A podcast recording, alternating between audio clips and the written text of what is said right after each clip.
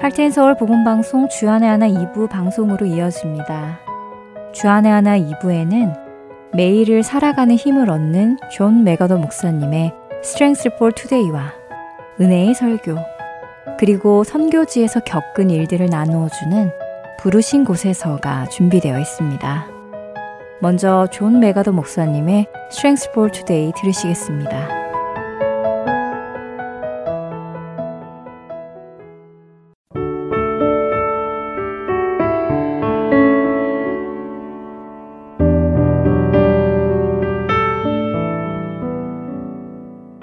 애청자 여러분 안녕하세요. 존 맥아더 목사님의 Strength for Today 진행의 송하영입니다. 오늘의 제목은 자신에 대한 바른 시각입니다. 보소서 주께서는 중심이 진실함을 원하시오니 내게 지혜를 은밀히 가르치시리이다. 시편 오십일 편 육 절의 말씀입니다. 자신의 죄를 고백하기 위해서는 자신에 대한 바른 이해가 먼저 있어야 합니다. 하지만 나르시스트 문화가 깊이 깔려있는 이 시대에 사람들은 자신의 죄성을 바라보기보다 자기 자신이 사랑받을 만한 존재라는 자존감을 찾아내는 것에 몰두합니다. 심지어 크리스천들조차 예수님의 내 이웃을 내 몸과 같이 사랑하라 라는 명령을 자기 사랑의 명령으로 오해하며 자존감을 세우려는 유행에 동참하고 있습니다. 그러나 성경 어디에서도 자존감에 대한 추구를 명령하고 있지 않습니다. 성경은 우리에게 거룩함을 추구하라고 명령하시지요. 시편 오십일 편에서 다윗은 왜 거룩함이 모든 그리스도인의 삶에 필수적인지 세 가지 이유를 알려줍니다. 첫째, 불신자들 때문입니다. 다윗은 자신이 거룩한 삶을 살 때만이 하나님의 증인이 될 수 있음을 알았습니다. 시편 오십일 편 십삼 절에서 그는 이렇게 언급합니다. 하나님께서 자신을 용서해 주신 후에야 비로소 본인 또한 범죄자에게 주의 도를 가르칠 수 있고 죄인들이 주께로 돌아옴을 보게 된다고 말입니다. 베드로 또한 베드로전서 이 장 구 절 말씀에서 이에 동의하는 말씀을 합니다. 그러나 너희는 택하신 족속이요 왕 같은 제사장들이요 거룩한 나라요 그의 소유가 된 백성이니 이는 너희를 어두운 데서 불러내어 그의 기이한 빛에 들어가게 하신 이의 아름다운 덕을 선포하게 하려 하심이라. 고백하지 않은 죄에 대한 죄책감은 그리스도인의 입을 굳게 다물게 하기에 다윗은 자신의 죄를 고백한 후에야 하나님의 증인이 될 수 있다고 말하는 것입니다. 그리스도인에게 거룩함이 필수인 이유 두 번째는 하나님 때문입니다. 다윗은 십사 절에 하나님이여 나의 구원의 하나님이여 피 흘린 죄에서 나를 건지소서 내 혀가 주의 의를 높이 노래하리이다 라고 고백하며 자신의 삶이 정결할 때에야 하나님을 찬양할 수 있음을 말합니다. 또한 십육 절과 십칠 절에서 하나님께서 그분의 자녀가 형식적인 의식을 따르는 것보다 거룩한 삶을 살기를 원하신다고 설명하시지요. 믿는 자들이 거룩한 삶을 영위해 나갈 때 하나님은 기뻐하시며 믿는 자들이 죄를 지을 때 하나님께서는 영광을 받지 못하십니다. 마지막으로 세 번째, 그리스도인이 거룩해야 하는 이유는 다른 믿음의 형제자매들 때문입니다. 믿는 자의 죄는 직접적으로나 간접적으로 다른 믿는 자들에게 항상 영향을 끼칩니다. 왕으로서 다윗의 죄는 그의 가족과 이스라엘 나라 전체에 영향을 미쳤습니다. 그래서 그는 이 죄 고백의 시인 시편 오십일 편을 이스라엘 나라 전체를 위한 기도로 마무리했습니다. 주의 은택으로 시온의 선을 행하시고 예루살렘 성을 쌓으소서. 그때 주께서 의로운 제사와 번제와 온전한 번제를 기뻐하시리니 그때 그들이 수소를 주의 제단에 드리리이다. 시편 오십일 편 십팔 절과 십구 절 말씀입니다. 우리의 고백은 죄인인 자기 자신을 올바로 이해한 근거에서 나오는 고백입니까? 고린도 후서 칠 장 일 절 말씀, 그런즉 사랑하는 자들아, 이 약속을 가진 우리는 하나님을 두려워하는 가운데서 거룩함을 온전히 이루어 육과 영의 온갖 더러운 것에서 자신을 깨끗하게 하자. 라는 이 말씀을 근거로 거룩해지기를 간절히 기도하는 우리가 되기를 바랍니다. 오늘 Strength for Today 마칩니다. 안녕히 계세요.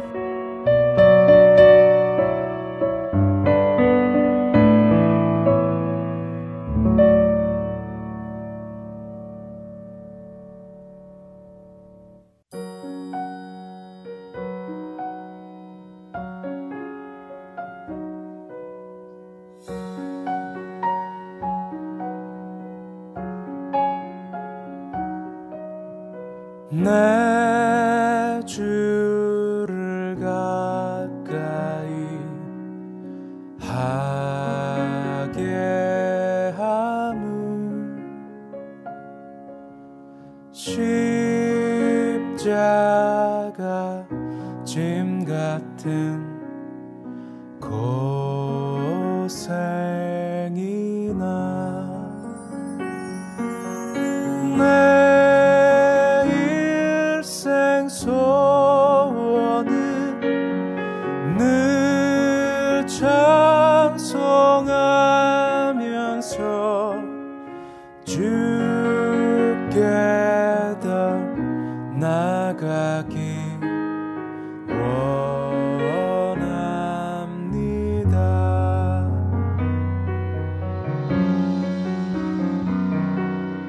야곱이 잠 깨어 일어난 후 돌단을 쌓은 것 본받아서 숨질 때 돼 찬송하면서 주께 더 나가길 원합니다.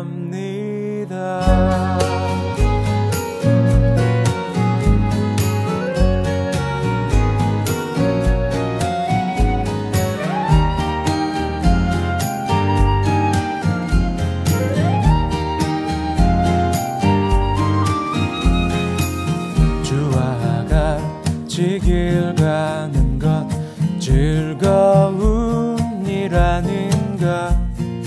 우리 주님 걸어가신 발자취를 밟겠네. 한 걸음 한 걸음 주 예수와 함께 날마다 날마다 우리는 걷게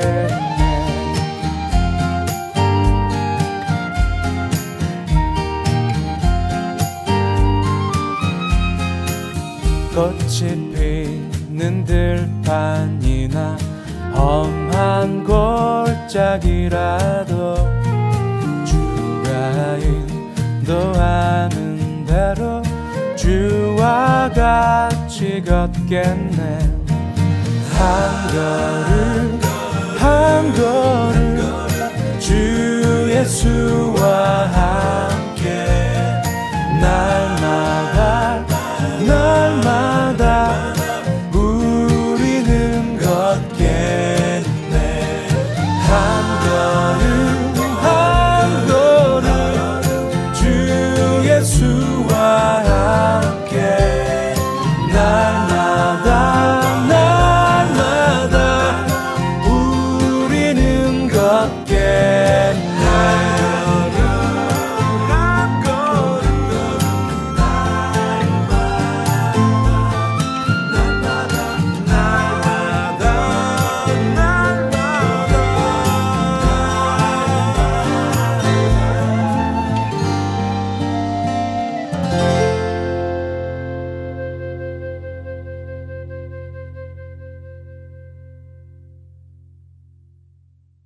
은혜의 설교 말씀으로 이어드립니다.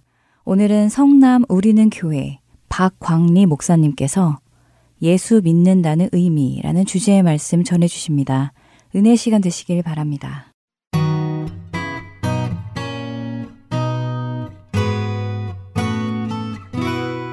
오늘 이제 하나님의 말씀 함께 보려고 하는데요. 오늘은 예수님을 믿는다는 게 무엇인지에 대한 의미를 함께 나누려고 합니다. 우리가 믿음 생활을 하지만 늘 믿음이라는 게 무엇인지 모호할 때가 많은데 오늘 이 설교를 통하여서 예수를 믿는다는 것이 무엇인지 명확히 좀 알았으면 좋겠고 예수를 믿는다는 것에 대한 의미를 우리 함께 나누려고 하는데 오늘 본문 말씀은 로마서 일 장 일 절로 칠 절까지의 말씀입니다. 로마서 일 장 일 절로 칠 절까지의 말씀 우리 교독해서 읽을 텐데요. 제가 먼저 일 절 말씀 읽고 교독하겠습니다. 예수 그리스도의 종 바울은 사도로 부르심을 받아 하나님의 복음을 위하여 택정함을 입었으니 이 복음은 하나님이 선지자들을 통하여 그의 아들에 관하여 성경에 미리 약속하신 것이라. 그의 아들에 관하여 말하면 육신으로는 다윗의 혈통에서 나셨고 성결의 영으로는 능력으로 하나님의 아들로 선포되셨으니 곧 우리 주 예수 그리스도시니라. 그로 말미암아 우리가 은혜와 사도의 직분을 받아 그의 이름을 위하여 모든 이방인 중에서 믿어 순종하게 하나니 너희도 그들 중에서 예수 그리스도의 것으로 부르심을 받은 자니라. 함께 읽습니다. 로마에서 하나님의 사랑하심을 받고 성도로 부르심을 받은 모든 자에게 하나님 우리 아버지와 주 예수 그리스도로부터 은혜와 평강이 있기를 원하노라. 아멘. 요즘 이제 코로나를 팬데믹이다 이렇게 얘기를 합니다. 이 팬데믹이라는 용어의 그 팬이라는 것은 everything이라는 모든이라는 의미를 포함하고 있고요. 이 데믹이라는 데모스, 인류라는 의미입니다. 그래서 전 인류에게 감염이 됐다 이런 것을 이제 팬데믹이다라고 얘기를 하는데요. 코로나만 팬데믹을 일으키는 게 아니고 우리 기독교도 전 세계적으로 우려스러울 정도로 좀 팬데믹 현상이 있습니다.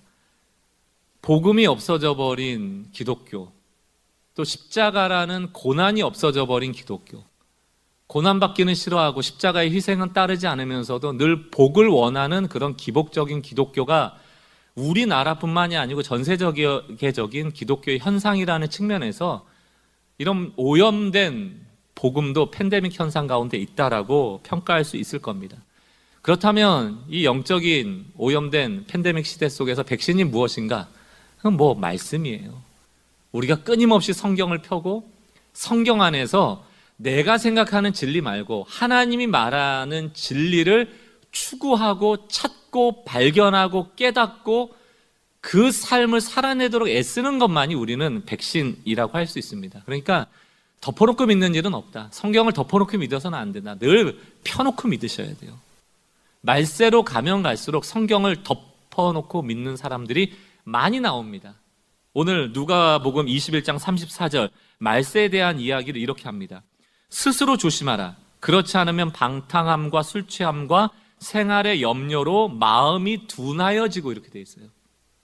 말세로 가면 나타나는 현상이 마음이 둔하여진다는 겁니다. 이 둔하여진다라는 의미는 뭐냐면 원어적인 의미로 보면 돌덩이가 된다는 거예요. 딱딱해진다는 겁니다. 마음이 복음에 대한 수용성이 사라져버리고 자기가 생각하는 자기의 아집과 고집으로 똘똘 뭉쳐져서 진리를 받지 않는 마음이 바로 둔하여진 마음이에요. 여러분 뭐 술 드셔서 취해보신 분 계세요? 알딸딸하잖아요. 방탕하다는 게 뭡니까? 절제하지 못하고 마음대로 쓴다는 것이거든요. 여러분 생활에 염려가 찾아오면 어때요? 막 밤잠 못 자고 그 염려가 나를 사로잡잖아요. 마비가 되잖아요. 그게 둔하여진다라는 표현입니다. 여러분 부자 청년이 예수님을 만나요. 예수님이 그 부자 청년에게 말씀하십니다. 그러나 부자 청년은 그 예수님의 말씀을 거절해요. 마음이 둔하여져서. 예수님이 뭐라고 말씀하세요? 너 부자니까 너의 재산을 팔아서 가난한 사람 나눠줘라. 예수님의 말씀이에요. 순종해야 됩니다. 그러나 부자 청년은 순종하지 않아요. 왜 순종하지 않을까? 왜 그 마음이 둔하여졌을까? 마가복음 십 장 이십이 절. 그 사람은 재물이 많은 고로 이유가 나옵니다. 부자 청년 생각에 나는 재물이 많은데 이 재물을 잃어버리면 난 못 산다는 거예요. 그러므로 그 재물이 많다라는 생각이 나의 영혼을 둔하게 만들어서 예수님의 말씀을 듣지 않고 슬픈 기색을 띠고 근심하며 떠나갔다라는 얘기입니다. 여러분 우리는 예수님의 말씀일지라도 그것을 그대로 수용하지 않고 내 생각과 내 명분과 내 상황에 맞춰서 각색하고 편집합니다. 지금 부자 청년은 재물이 많기 때문에 하나님의 말씀을 받지 않고요. 우리들은요. 우리들도 예수님의 말씀을 고지고대로 안 받아들이는 많은 이유가 있어요. 뭐 재물 때문일 수도 있고 때로는 오감을 만족시키는 그 탐욕스러운 정욕을 도저히 내려놓지 못해서 예수님의 말씀을 안 들을 때도 있고요.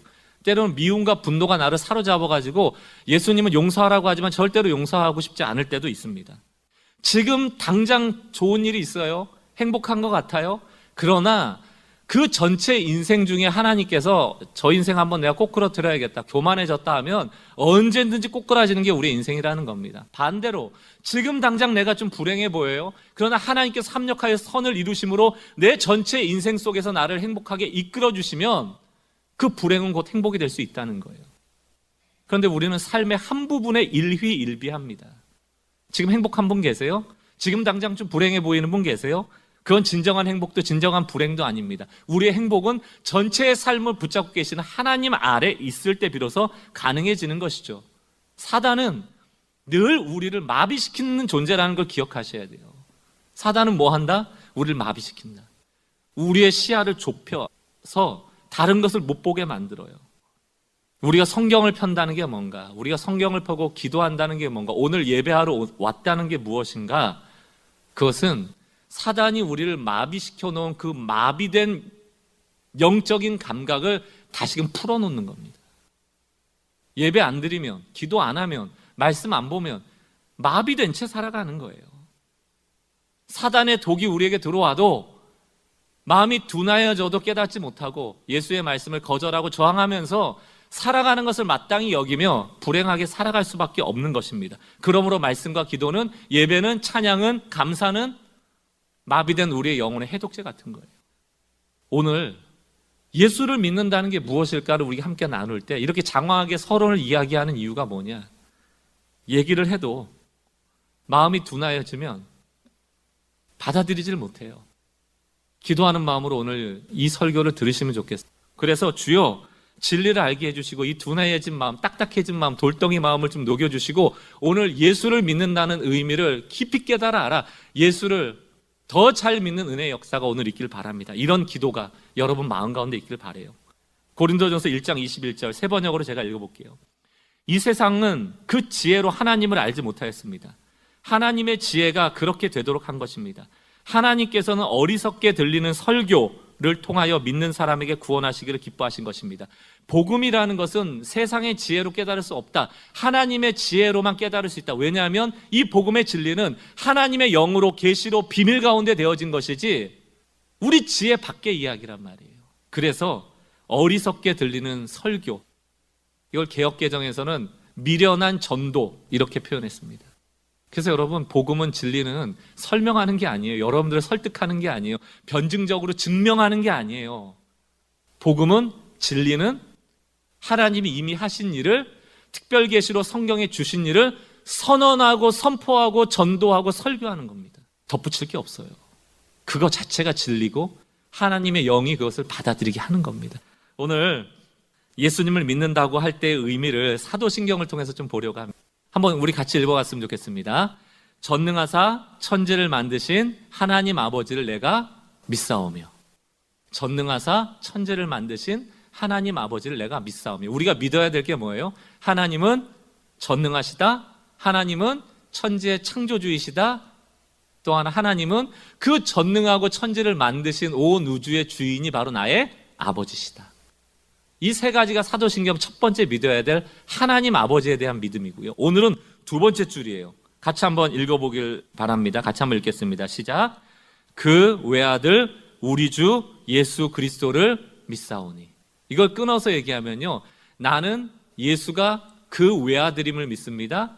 나는 예수가 우리 주임을 믿습니다. 우리는 예수가 그리스도임을 믿습니다. 이게 나눠서 해석이 가능합니다. 그래서 오늘 이게 굉장히 짧은 고백 같지만 성경의 기독론이라고 하는 핵심 복음은 다 들어있는 고백이에요.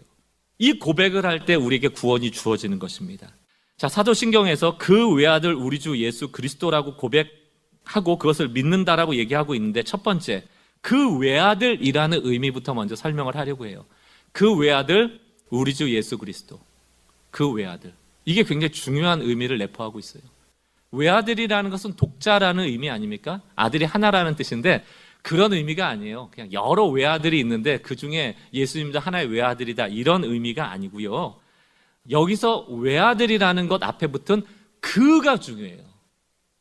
외아들이 아니고 그 외아들이다. His only son 이렇게 돼 있거든요. His라는 단어가 대문자 H가 돼 있다면 그 하나님을 얘기하는 겁니다.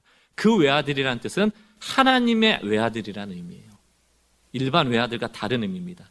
그분을 왜 예수님을 하나님의 독생자라고 부릅니까? 이렇게 질문이 돼 있어요.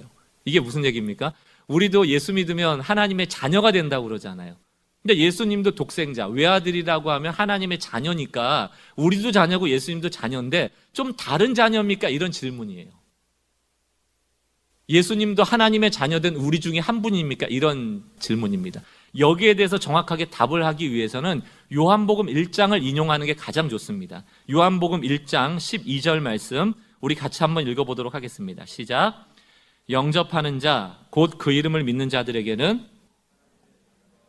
여기서 하나님의 자녀가 나오잖아요.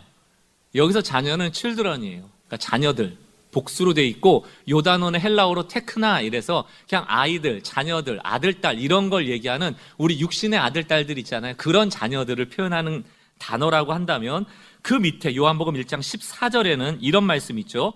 말씀이 육신이 되어 우리 가운데 거하심에, 말씀이 육신이 되어 거하신 분이 예수님이죠. 그의 영광을 보니 아버지 독생자의 영광이요 은혜와 진리가 충만하더라 할 때 아버지의 독생자라는 단어에는 only son이라는 단어를 씁니다.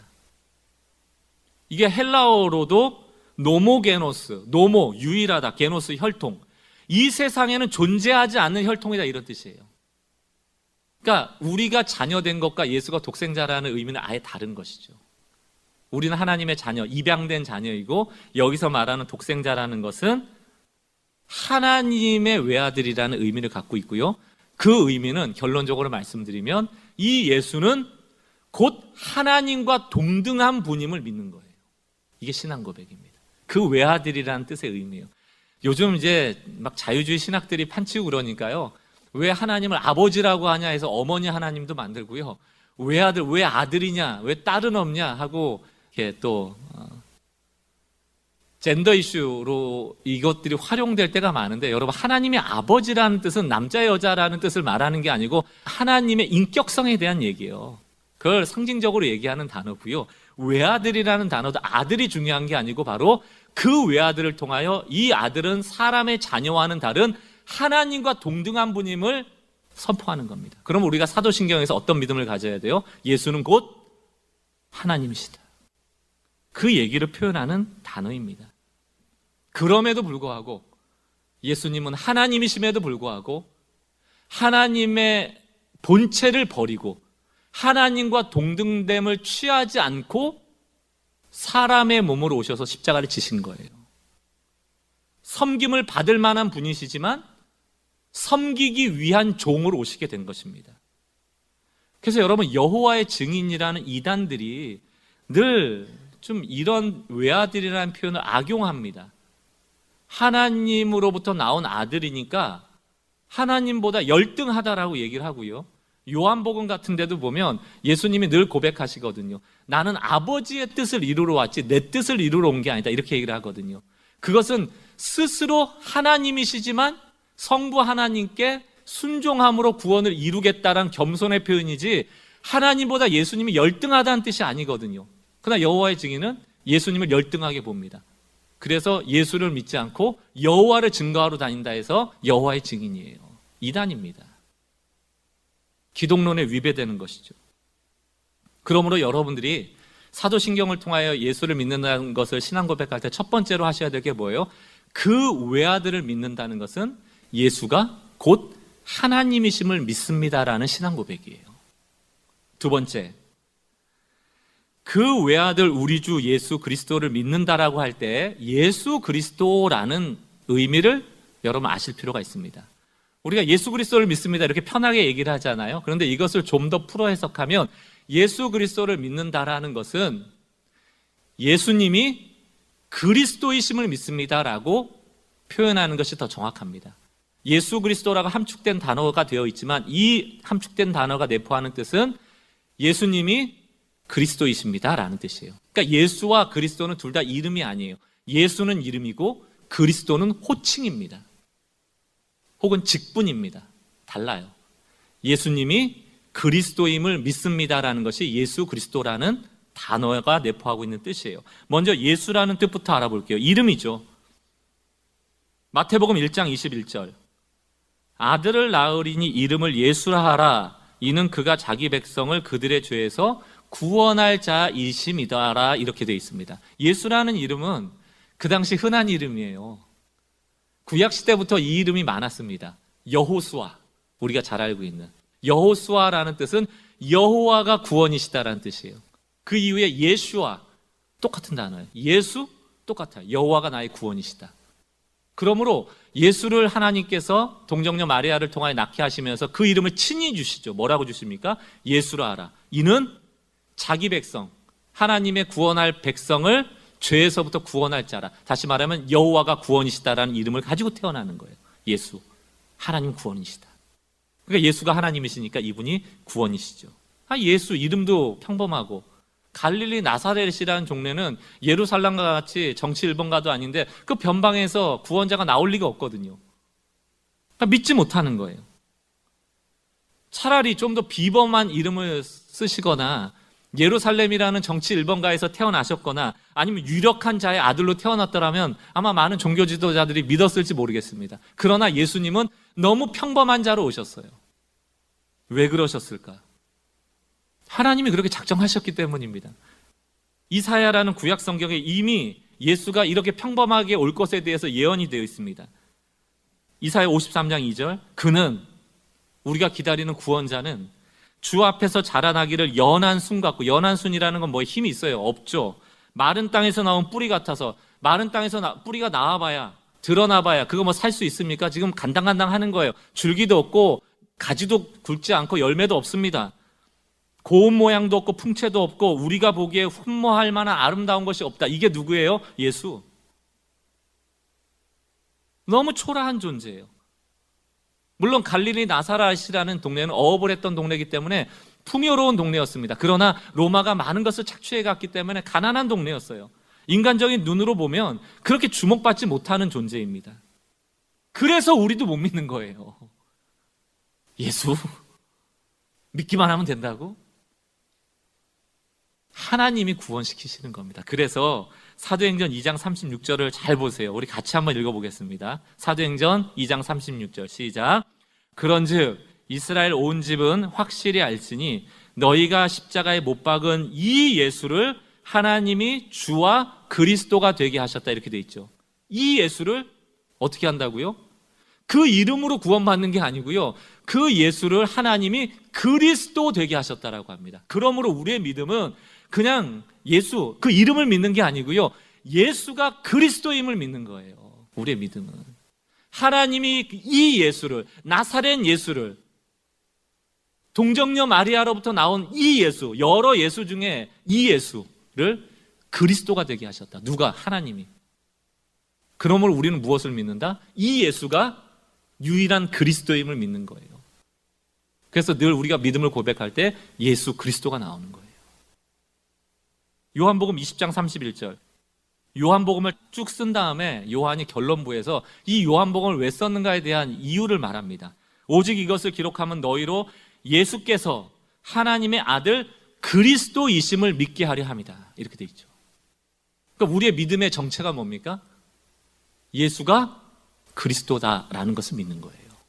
그럼 이제 그리스도가 뭔지를 알아야지 정확하게 예수님이 어떤 분인지를 알게 되겠죠. 이름만으로는 안 된단 말이에요. 그 당시에 뭐 이름이, 예수라는 이름이 많았으니까. 자, 이제 그리스도라는 것은 메시아라는 뜻입니다. 구약에서 메시아, 신약에선 그리스도, 똑같은 얘기예요. 구원자라는 뜻입니다. 그런데 이 구원자로서 하나님께 쓰임 받을 때 항상 하나님이 특별한 자에게 기름을 부으셨거든요. 그래서 이 메시아, 그리스도라는 의미는 기름 부음을 받았다라는 의미예요. 기름 부음을. 그럼 여러분, 성경을 봤을 때 하나님이 누구에게 기름을 부어주시는가라고 할 때 세 부류의 사람에게 기름을 부어주세요. 첫 번째는 선지자입니다. 여러분 아시는 이사야, 에레미야, 호세아 이런 선지자들 있잖아요. 선지자들이 자기가 생각나는 대로 말하는 게 아니고 하나님께 받아 말하는 사람이거든요. 그래서 그들에게 하나님은 기름을 부어요. 두 번째는 제사장이에요. 제사장이라는 것은 하나님과 백성들을 화해시키기 위해서 제사 드리는 거 있잖아요. 소를 잡고 뭐 양을 잡고 이럴 수 있는 제사장이 아무나 할 수 없기 때문에 하나님께 기름 부음 받은 자가 이것을 감당했어요. 세 번째는 왕입니다. 이스라엘 백성을 통치하는 사람이 되려고 하면 아무나 세우는 게 아니고 하나님이 기름을 부었어요. 그래서 다윗과 같은 왕도 사무엘이라는 선지자 가서 기름을 붓잖아요. 자, 그럼 하나님이 누구에게 기름을 부으세요? 선지자, 제사장, 왕. 그럼 여러분, 예수가 그리스도다라고 하는 것, 예수가 하나님께 기름 부음을 받았다라는 것은 무슨 의미인가? 그 의미는 예수님이 곧 선지자이고 예수님이 곧 제사장이며 예수님이 곧 왕이시라는 뜻이에요. 그래서 이것을 신학적 용어로는 예수님의 삼중직이다 이렇게 얘기를 합니다. 그리스도의 삼중직. 그렇다면 여러분, 예수가 선지자라는 건 뭡니까? 예수님은 이 땅에 오셔서 하나님의 말씀만을 대언하는 자라는 거예요. 오시자마자 공생애를 시작할 때 뭐라고 합니까? 회개하라, 하나님의 나라가 가까이 왔다. 이게 선지자의 역할이에요. 말씀을 전하는 겁니다. 또 두 번째는 뭡니까? 예수님이 곧 제사장이다. 예수님은 대제사장일 뿐만이 아니고 구약시대에는 계속해서 양을 잡고 소를 잡고 해야 되지만 예수님 스스로가 제물이 되심으로 더 이상 제사를 드리지 않아도 될 만큼 완벽한 제사를 드리신 제사장이에요. 십자가에서 모든 제사를 끝내버리십니다. 세 번째, 예수가 왕이세요. 그 얘기는 뭡니까? 구약시대를 거치면서 완벽한 왕은 없었어요. 이스라엘을 완벽하게 보호하고 이끌었던 왕은 아무도 없었습니다. 그러나 이제 완전한 왕이 왔는데 그게 바로 예수님이시다라는 뜻이에요. 이게 예수가 그리스도라는 뜻이에요. 그래서 여러분들 성경을 볼 때 앞으로는 좀 영적인 눈이 더 열려지길 바랍니다. 그리스도 안에서라는 단어가 많이 나와요. 그리스도 안에서. 이게 굉장히 중요한 단어예요. 고린도후서 오 장 십칠 절 말씀을 보세요. 우리 같이 한번 읽어보겠습니다. 시작. 그런즉 누구든지 그리스도 안에 있으면 새로운 피조물이라 이전 것은 지나갔으니 보라 새 것이 되었도다. 그리스도 안에 있기 때문에 우리가 새로운 존재가 됐다라는 선언 아닙니까? 그럼 그리스도 안에 있다라는 게 뭐예요? 예수님의 선지자직을 생각할 때 우리는 거짓이 아니고 진리 안에 있다라는 얘기예요. 복음 안에 있다라는 얘기입니다. 그러므로 우리는 진리가 우리를 자유케 하는 자유케 함을 맛볼 수 있다. 두 번째, 그리스도 안에 있다는 게 뭐예요? 우리는 제사장 되시는 예수 안에 있음으로 말미암아 죄의 종이 아니고 이제는 자유의 종이다. 자유의 아들이다. 나는 자기의 신분이 바뀌었다는 것을 선언할 수 있는 거예요. 그럼 또 그리스도 안에 있다는 게 뭐예요? 우리는 완전한 왕 아래 보호받고 있다는 얘기예요. 그럼 이전에는 왕이라고 해봐야 불안불안한 거예요. 전쟁을 하면 질까? 혹은 전쟁에 패해서 먹고 살지 못할까? 누구의 지배를 받고 우리 힘들지 않을까? 그러나 예수가 완벽한 왕이 되어주신다. 특별히 사단의 권세로부터 우리를 지키고 보호하시는 분이 되신다. 이것이 바로 그리스도의 삼중직의 의미라는 것입니다. 이해가 되시나요? 그래서 저는 이 찬양 참 좋아합니다. 유월절 어린 양의 피로, 이 찬양인데요. 그 찬양의 가사에 보면 난 주보혈 아래 있네. 난 원수의 어떠한 공격에도 무너지지 않네. 난 주보혈 아래 있네. 이 얘기가 뭡니까? 난 그리스도 안에 있네. 난 보호받고 있다는 거예요. 나는 하나님의 자녀라는 거예요. 나는 진리 안에 있다는 거예요. 우리가 예수를 믿는다는 것은 우리가 이제는 예수로 말미암아 그리스도 안에 존재하는 자가 되었다라는 의미예요. 마지막입니다. 사도신경에서 그 외아들 우리 주 예수 그리스도를 믿는다고 할 때 우리 주가 무엇인가? 우리 주. 이 우리 주를 이해하는 것이 이제 믿음 생활하면서 우리가 교리적으로만 예수님이 어떤 분이다, 그리스도가 어떤 분이다를 아는 것뿐만이 아니고 그렇다면 우리가 어떻게 실천적인 삶을 살아내야 되는가에 대한 답을 주는 고백이에요. 예수님 우리 주다. 사도행전 이 장 삼십육 절을 보세요. 우리 같이 한번 읽어보겠습니다. 시작. 그런즉 너희가 십자가에 못 박은 이 예수를 하나님이 주와 그리스도가 되게 하셨느니라. 그러니까 예수는 그리스도라고 우리가 믿지만 또 하나는 뭡니까? 예수가 주다라는 것을 믿는 거예요. 기독교가 전 세계적으로 오염된 팬데믹을 겪고 있는 이유는요, 기독론, 다시 말하면 기독교에 대한, 예수에 대한 교리적 이해가 약하기 때문이 아니에요. 어찌 보면 그리스도를 닮아가는 삶이 약화된 겁니다. 그거 왜 그런가? 우리가 예수를 그리스도라고는 이해하고 구원받았다라고 선언은 하지만 그건 반쪽짜리 신앙 고백이에요. 우리가 예수를 주라고 고백하지 않기 때문에 그래요. 예수가 주라는 게 무슨 의미일까요? 그건 내 삶의 주인이란 뜻이에요. 그러니까 우리가 살아가면서 우리가 명령을 듣고 순종해야 될 주인이 있다는 뜻입니다. 우리는 청지기라는 얘기예요. 그래서 자꾸 예수님이 나의 안에 거하라, 너희가 나를 떠나서는 스스로 아무것도 할 수 없다, 이게 바로 주님의 로드십, 주인됨을 인정하는 신앙 고백이거든요. 근데 우리는 예수가 그리스도야 라고 해서 구원은 받았다고 좋아하는데, 실제로 예수님이 내가 너의 주인이니까 나의 명령에 순종해라고 하면 싫어해요. 그러니까 늘 믿음이 반쪽짜리죠. 분명히 하나님이 이 예수를 주와 그리스도 되게 하셨는데 우리는 주를 빼버리는 거예요. 왜 우리는 예수님을 주로 여기지 않을까? 거기에는 우리 그 신앙의 기저에 깔려있는 불신 때문에 그렇습니다. 어떤 불신일까? 하나님이 선하심을 믿지 못하는 거예요. 하나님이 우리를 정말 사랑하고 계시다라는 것을 믿지 못하는 거예요. 왜 하나님께서 예수 그리스도를 통하여 하나님의 본체까지 다 내려놓고 하나님과 동등됨을 취하지 않고 인간이 돼서 십자가에 피 흘려 죽으심으로 우리에게 전하고 싶은 메시지가 뭐였냐고요. 여러분, 그 십자가를 통해서 받으시는 메시지가 뭐예요? 아, 저 예수를 믿으면 나 천국 간다, 그것만입니까? 예수님의 그 십자가에서 피 흘리시면서 우리에게 주시고자 하는 진짜 메시지가 뭐예요? 오늘도 유효한 메시지가 뭡니까? 그 우리 사랑한다는 거예요.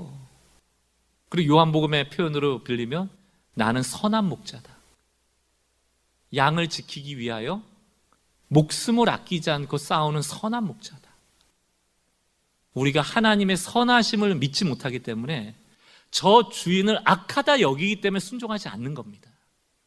편한 믿음만 갖는 거예요. 예수는 그리스도, 천국 간다. 그런데 예수가 주야, 그럼 아유, 그건 싫어요. 하나님 악해요. 하나님은 내가 손해보는 일을 시켜요. 난 순종할 수 없어요. 저렇게 순종하면 이 세상에서 못 살아요. 바보 취급당해요. 결국 예수는 그리스도라고 고백하고 천국은 소유했으나 이 인생의 주인은 내가 되는 거죠.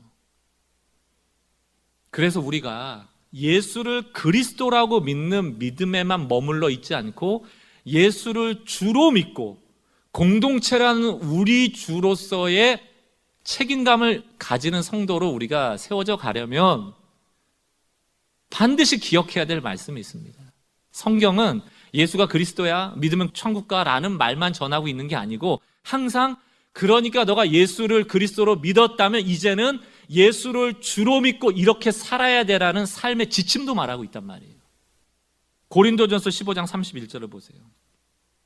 형제들아, 내가 그리스도 예수 우리 주 안에서 가진 바 너희에게 대한 나의 자랑을 두고 단언하노니 나는 날마다 죽노라, 이렇게 돼 있죠. 내가 죽는다는 것은요, 내가 유익을 얻지 못한다는 뜻이에요. 내가 죽는다는 뜻은 내가 손해보고 희생한다는 뜻이에요. 왜? 우리를 위해서, 우리 주니까. 사도 바울이 이런 얘기를 할 때 그냥 얘기한 게 아니잖아요. 어디까지 사도 바울이 고백했습니까? 내 구원을 취소시켜주고 내 혈육인 유대인을 구원해달라고 얘기를 하잖아요. 나는 날마다 죽노라, 나는 날마다 참노라, 나는 날마다 인내하노라, 나는 날마다 희생을 감수하노라. 사랑하는 성도 여러분, 가끔 이런 분들이 있어요. 누구 성도를 좀 돕습니다. 돈으로, 물질로 도울 수도 있고 시간을 내어 도울 수도 있고 어쨌든 나의 에너지를 써야 되잖아요. 그러면 내 몸이 어떻게 됩니까? 피곤해지죠. 내 에너지가 빠져나가니까 힘들죠. 내 물질을 들여서 섬겼으니까 내 물질이 줄어들었죠. 당연한 거예요. 그게 신앙이에요. 우리는 자꾸 조금 돕고 섬기고 에너지 나가면 하나님께 자꾸 뭘 기도해요? 하나님, 내가 하나 줬으니까 삼십 배, 육십 배, 백 배 결실을 나한테 달라는 거 아닙니까? 그런 거 바라시면 안 돼요. 내가 저 사람 도와주면 피곤한 거고요, 내가 저 사람 도와주면 지치는 거고요, 내 에너지 뺏기는 거고요, 내 물질 소모되는 거예요. 그게 신앙입니다. 그걸 인정하는 게 신앙이에요. 그것 없이 어떻게 희생합니까? 그래서 우리의 실천적 삶에서 날마다 이 고백을 해야 돼요. 나는 날마다 죽노라. 나는 예수를 그리스도임을 믿고 나는 예수가 주임을 믿기 때문에 나는 날마다 죽노라. 나는 사도 바울은 실천적 고백을 한 거예요. 또 예수님이 뭐라고 얘기하십니까? 누가복음 구 장 이십삼 절 또 무리에게 이르시되 아무든지 나를 따라오려거든 나를 예수를 그리스도라고 믿는다면 너희 구원자로 믿는다면 자기를 부인하고 날마다 제 십자가를 지고 나를 따를 것이라. 자기를 부인하라. 이게 예수를 주로 인정하고 그를 따르는 제자, 청지기의 삶이라는 겁니다. 우리는 예수를 그리스도라고 인정하지만 이런 거 싫어하잖아요. 자꾸 예외 조항을 넣잖아요. 제가 예전에 들었던 얘기입니다. 어떤 군인이 전쟁을 하다가 팔을 잃었어요. 그래서 그 군목, 그 군인들 중에 목사님이 그 군인을 위로하러 신방을 간 겁니다. 보니까 한 팔이 잘려있죠. 그래서 이렇게 얘기를 합니다. 당신이 나라를 위해서 또 숭고한 가치를 위해서 또 국민을 지키기 위해 당신의 팔을 잃어버린 것에 대해서 참 안타깝게 생각합니다. 라고 얘기를 했더니 이 군인이 참 위대한 고백을 해요. 미소를 지으면서 이렇게 대답했다고 합니다. 아닙니다. 나는 잃은 게 아니고 준 것입니다. 나는 잃은 게 아니고 준 것입니다. 자기는 팔 하나를 잃었지만 더 많은 생명을 구원할 수 있었다라는 측면에서 자기의 이 팔 하나 잃은 사건을 해석하고 있는 건 아니에요. 나는 이 팔을 잃은 게 아니고 내 관점에서 보면 잃은 거죠. 그러나 더 대의적인 관점에서 보면 내 팔을 내어준 것으로 더 많은 생명을 살린 거예요. 우리는 그 외아들 우리 주 예수 그리스도를 믿는 것입니다. 예수가 하나님인 것을 믿는 것이고요. 그 예수가 우리의 그리스도가 되심을 믿는 것이고요. 또 그리스도임을 믿는 것뿐만이 아니고 우리의 주인이 되심을 믿는 것입니다. 나만 잘되게 하는 게 아니고 우리 영적인 가족을 함께 품고 살아가도록 하나님께서 우리에게 삶을 요구하세요. 그러기 위해서 어떤 마음이 있어야 됩니까? 나의 죽음도 유익함이라. 내 것을 버리면 더 얻는 것 되리라. 이런 영적인 역설을 기억하시고 예수님의 십자가를 늘 마음에 품고 이번 한 주 동안도 우리 가족을 위해서 넉넉히 죽어주세요. 허비해 주세요. 소비해 주세요. 그게 어디 안 갑니다. 고스란히 누군가에게 주어져서 그 상대방이 더 열매 맺는 일에 쓰여지게 될 거예요. 오늘 이 예수를 믿는 믿음을 통하여서 여러분의 삶의 여러 영역에서 열매 맺는 일들이 많아지기를 주님의 이름으로 축원합니다. Thank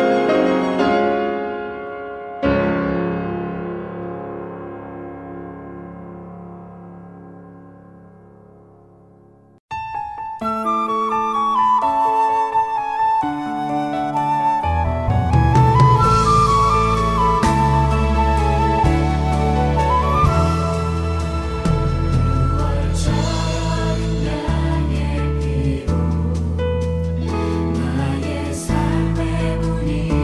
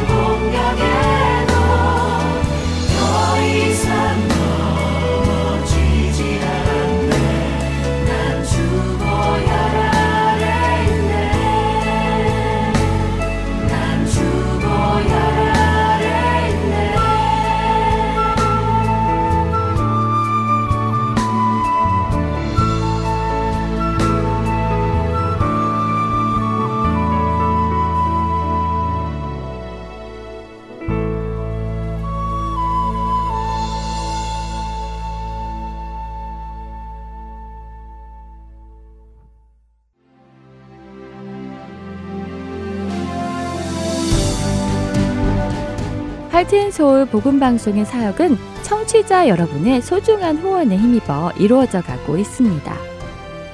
매월 정기적인 후원은 저희 사역을 계획하고 추진해 나가는 데 기초가 됩니다.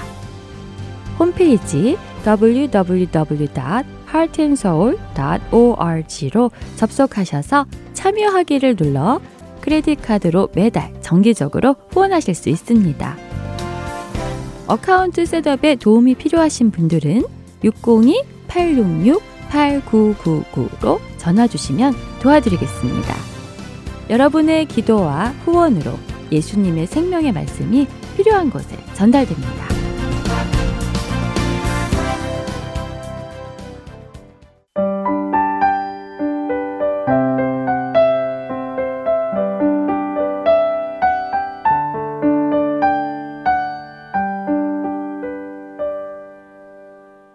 계속해서 부르신 곳에서로 이어집니다.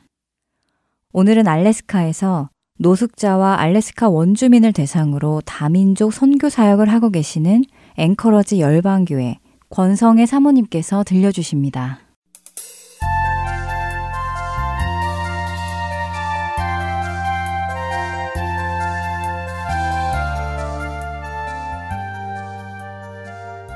깊은 데로 가서 그물을 내려 고기를 잡으라. 누가복음 오장 사절 말씀.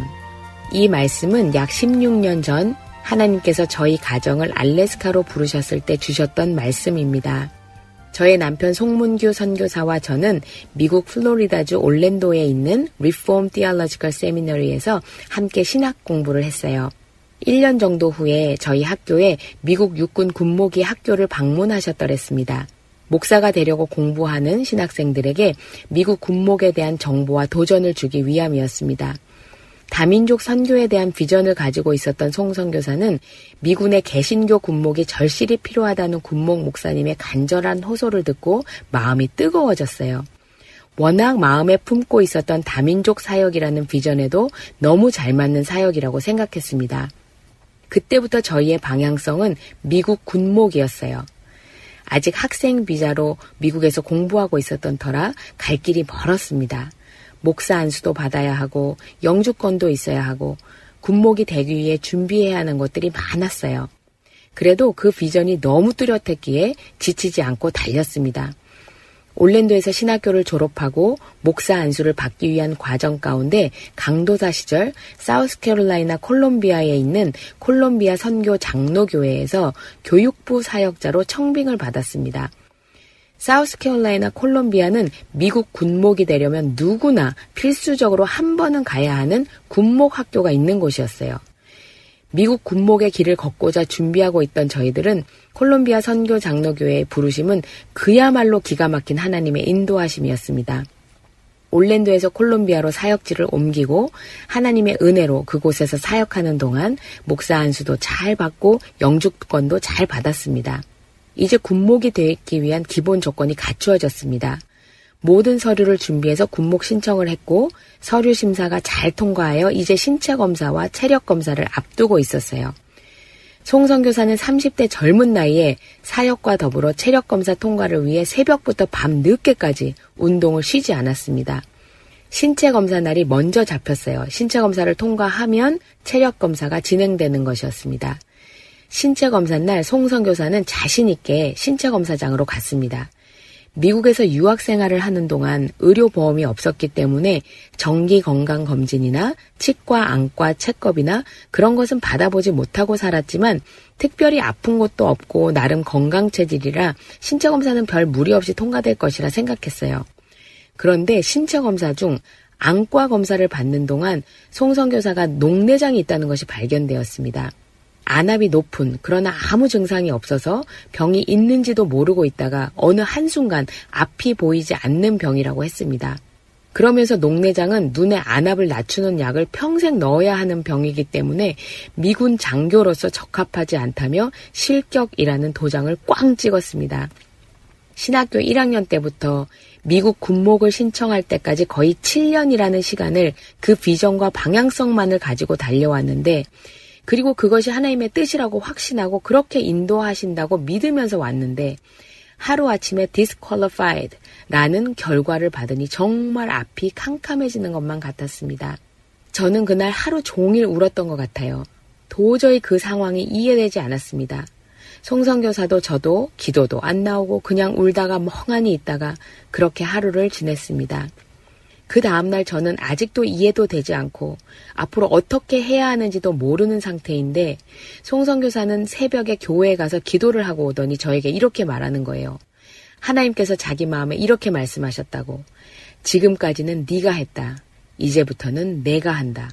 송성교사는 그날로 바로 사십 일을 작정하고 기도원으로 갔습니다. 점심만 먹고 아침 저녁을 금식하면서 사십 일 작정 기도를 하겠다고 올라갔어요. 둘째가 아직 한 살밖에 안 된 아기였어서 저는 집에 있으면서 두 아이를 돌보며 그날부터 집에서 사십 일 작정 기도를 했습니다. 송성교사는 기도원으로 올라간 그날부터 거의 일주일을 뒹굴며 회개했습니다. 하나님께서 시키신 회개였다고 했어요. 회개하고 또 회개하고 또 회개하고 또 회개해도 너무 더럽고 추악한 자신의 죄를 어찌할 바 모르겠다고 했습니다. 온 몸과 마음에 덕지덕지 붙어있는 죄를 회개하게 하시는데 그렇게 회개하면서 실제로 자기 자신이 너무너무 더럽고 느껴져서 샤워를 막 했대요. 그리고 나면 조금 깨끗하게 느껴질 듯한데 바로 또 덕지덕지 붙어있는 죄를 보게 하시고 또 회개시키시고 그 작업을 일주일을 시키셨습니다. 그런 회개의 자리에 송성교사를 두신 하나님은 송성교사로 하여금 하나님 앞에서 모든 사람이 얼마나 철저한 죄인인지 그 누구 하나 더 높고 낮지 않았다는 것. 그 이 세상에 사는 모든 사람들은 하나님의 은혜가 필요하고 예수 그리스도의 보혈의 피가 필요하고 하나님의 용서가 필요하다는 것을 다시 한번 뼈저리게 깨닫고 그래서 그 누구도 정죄할 수 없음을 동시에 예수 그리스도 안에 있는 사람은 누구나 정말 빈부귀천 없이 귀하고 존귀한 존재라는 것을 확실하게 뼈에 새기게 되었습니다. 일주일 후부터 앞으로 나아갈 방향과 비전과 사명을 위해 기도하게 하신 하나님은 송성교사는 기도원에서 저는 집에서 같은 날 같은 방향성을 주셨습니다. 개척. 사십 일 기도를 마치고 송성교사가 집으로 돌아왔고 저는 송성교사와 바통 터치를 하고 일주일간 온전히 금식 기도를 하러 기도원에 올라갔습니다. 그곳에서 저는 한 가지만 놓고 기도했어요. 하나님, 앞으로 하나님께서 저와 남편을 인도하시는 길로 저희가 순종하며 가고 싶은데 꼭 저희 둘이 같은 길, 그리고 하나님 보시기에 바른 길로만 가게 해주세요. 같은 길 바른 길을 위해 일주일 금식 기도를 했고 하나님은 금식 기도 마지막 날에 저에게 확실하게 그렇게 해주실 것이라는 표식과 함께 응답을 해주셨습니다. 이제 저희 둘은 개척이라는 방향성을 주시고 그게 어디에서 어떤 개척이든 간에 그것은 우리 둘에게 같은 길, 바른 길로 한마음 한뜻이 되어서 하나님 앞에 바른 길을 걸어갈 것이라는 확신을 주신 하나님만 바라보며 그 다음 스텝을 위해 기도하고 있었습니다. 그때 주신 말씀이 깊은 데로 가서 그물을 내려 고기를 잡으라는 누가복음 오 장의 말씀이었습니다. 하나님, 그러면 깊은 데가 어디인가요? 하나님께서는 여러 가지 방법으로 그 깊은 곳에 후보지를 주셨는데 그 중에 단연코 일 등이 알래스카였어요. 영주권을 받았으니 미국에서 개척하라 하신다고 생각했고 한국 사람이니 한국 교회를 개척하게 하실 것이라 생각하다 보니 미국 오십 개 주 중에 한국인 인구에 비해 한인교회 비율이 가장 낮은 곳을 찾아보게 되었고 그곳이 바로 알래스카였습니다. 그 중에 한인들이 밀집되어 있는 곳이 앵커리지였기에 또 바울의 선교 전략을 묵상하면서 도시에서 교회를 개척하는 것이 좋겠다라는 마음을 주셔서 알래스카 앵커리지를 넘버원 개척 후보지로 삼았습니다. 저희는 기도하면서 알래스카 답사를 하기로 했어요. 이천칠년 십이월 칠일부터 십 일. 송성교사는 홀로 삼박 사일 일정을 잡고 알래스카 방문을 위해 떠났습니다. 그 당시 저희 가정의 재정이 워낙 열악한 상태였던 터라 송성교사는 사십 일 기도원에서처럼 답사하는 기간 동안 점심만 먹고 아침 저녁을 금식을 하는 것으로 하고 출발을 했습니다. 알래스카에 대한 정보가 전혀 없이 정말 무작정으로 가본 것인데 가는 공항에서부터 하나님은 철저히 인도하시고 개입하시고 간섭해 주셨어요. 결국 하나님은 알래스카에서 사일 있는 동안 저희가 하나님께 구했던 이곳이 깊은 곳인지 알려주세요 라고 기도했던 제목들에 대해 일일이 다 응답을 해주셨어요. 알라스카가 하나님께서 말씀하신 깊은 곳이라는 것에 대한 확답을 주신 것이죠. 그 중에 한 가지만 나누면 알라스카 답사 중에 주일이 끼어 있었는데 그 당시 알라스카는 일 년 중에 가장 해가 짧은 시기로 오전 열 시 반쯤에 해가 뜨고 두 시 반 정도 되면 해가 질 때였어요. 송성교사는 오전에 일찍 일어나서 기도하면서 앵커리지를 돌아보고 있었어요. 이 땅이 깊은 곳이 맞습니까? 계속 하나님께 물어보면서 그러다가 주일이니까 하나님께 그렇게 말씀을 드렸대요. 하나님, 오늘은 해가 딱 뜨면 그때 딱 보이는 교회에 들어가서 예배를 드리겠습니다. 열 시 삼십 분쯤에 해가 떴고 해가 뜨자마자 가장 먼저 그레이스 철치라는 곳이 눈에 들어왔어요. 하나님께 말씀드린 대로 예배를 드리려고 그 교회에 들어갔습니다. 완전히 백인들만 있는 교회였대요. 송선교사는 가장 뒷자리에 조용히 앉았습니다. 하나님의 포근한 임재가 느껴지는 시간이었다고 해요. 예배가 시작되고 찬양을 하고 순서에 따라 예배가 진행되었습니다. 성경 봉독 시간이 되었는데 그날 성경 본문이 누가복음 오 장 말씀이었습니다. 깊은 데로 가서 그물을 던져라. 설교 제목을 듣자마자 송선교사는 눈물이 화르르 흘렀습니다. 설교 말씀이 무엇이었는지 하나도 생각이 안 난다고 하더라고요. 그저 그날 하나님께서 문규야, 이곳이 바로 내가 이야기한 깊은 곳이란다 라는 말씀밖에는. 송선교사는 예배가 마칠 때까지 혼자 뒤에서 계속 울었습니다. 하나님, 순종하고 이 땅에 발걸음을 내딛겠습니다. 인도하여 주시옵소서. 예배가 마친 후 세 명의 청년들이 송선교사에게 다가왔어요. 나중에 들어보니 송선교사가 노숙자인 줄 알았다고 하더군요. 세 청년은 송선교사에게 점심을 먹었냐고 물어보고 아니라고 하니까 자기들이 점심을 대접하겠다고 하고 송선교사를 데리고 음식점으로 갔습니다. 그곳에서 송선교사는 지금까지 하나님께서 인도하신 것과 주신 사명과 또 오늘 받은 응답을 나누었습니다. 그 세 청년은 너무 놀라며 우리 가정이 알래스카로 오면 바로 연락하라고, 우리가 이곳에서 정착하는 거 도와주겠다고. 알래스카에는 아는 사람도 한 명도 없는, 정말 맨 땅에 헤딩하는 식으로 가야 했던 여정이었는데 하나님께서는 그렇게 미리 갈 길을 예비해 주시고 돕는 손길들을 마련해 놓으셨습니다. 그렇게 알래스카 답사를 마치고 돌아온 후 저희는 하나님께서 주신 확신을 가지고 섬기던 교회에서 십이월 마지막 주까지 섬기고 성도님들의 기도와 축복 속에 이천칠 년 십이월 삼십일에 알래스카행 비행기에 몸을 실었습니다.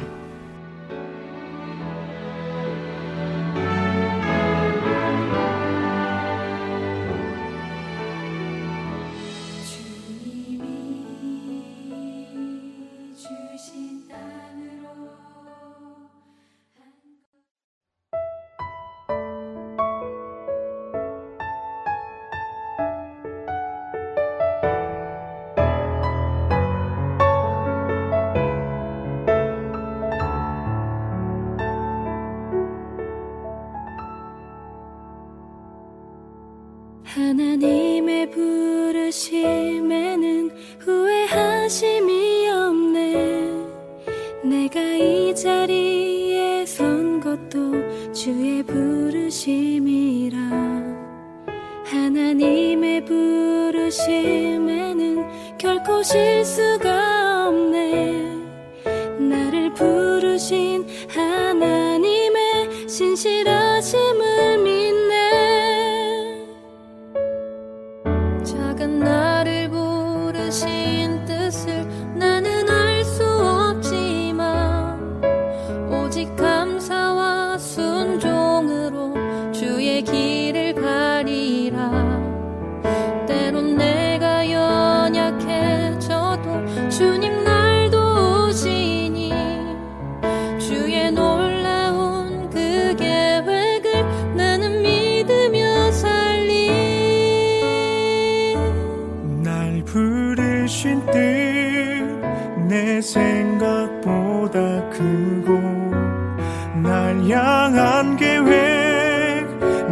지혜로 측량 못하나 가장 좋은 길로, 가장 완전한 길로 오늘도 날 이끄심이네.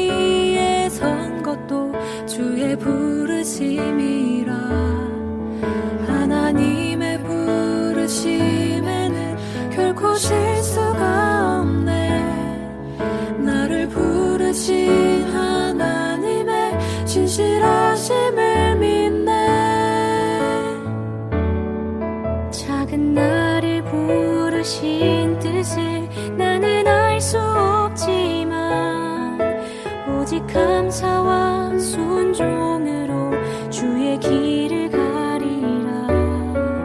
때론 내가 연약해져도 주님 날 도우시니 주의 놀라운 그 계획을 나는 믿으며 살리. 날 부르신 뜻내 생각보다 크고 날 향한 계획 나의 지혜로 증명 못하나 가장 좋은 길로 가장 완전한 길로 오늘도 날 이끄심 믿네.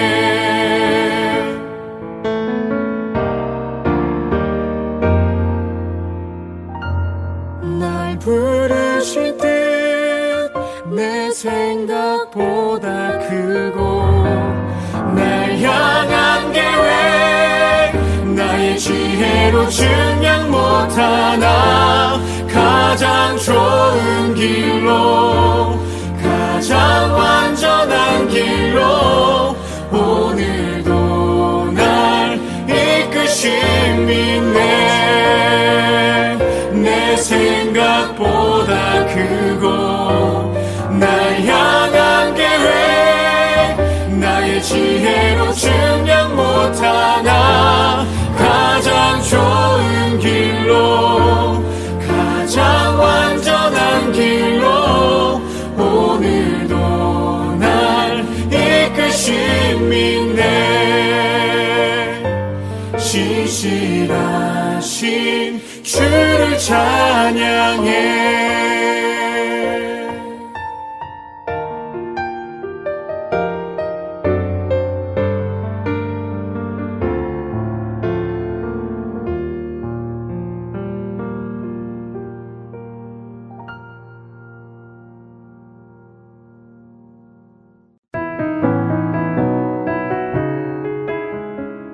주안의 하나 이 부 준비된 순서는 여기까지입니다. 계속해서 주안의 하나 삼 부로 이어집니다. 주님의 말씀을 더 알아가는 시간 되시길 소망하며 이 부 순서 여기에서 마치겠습니다.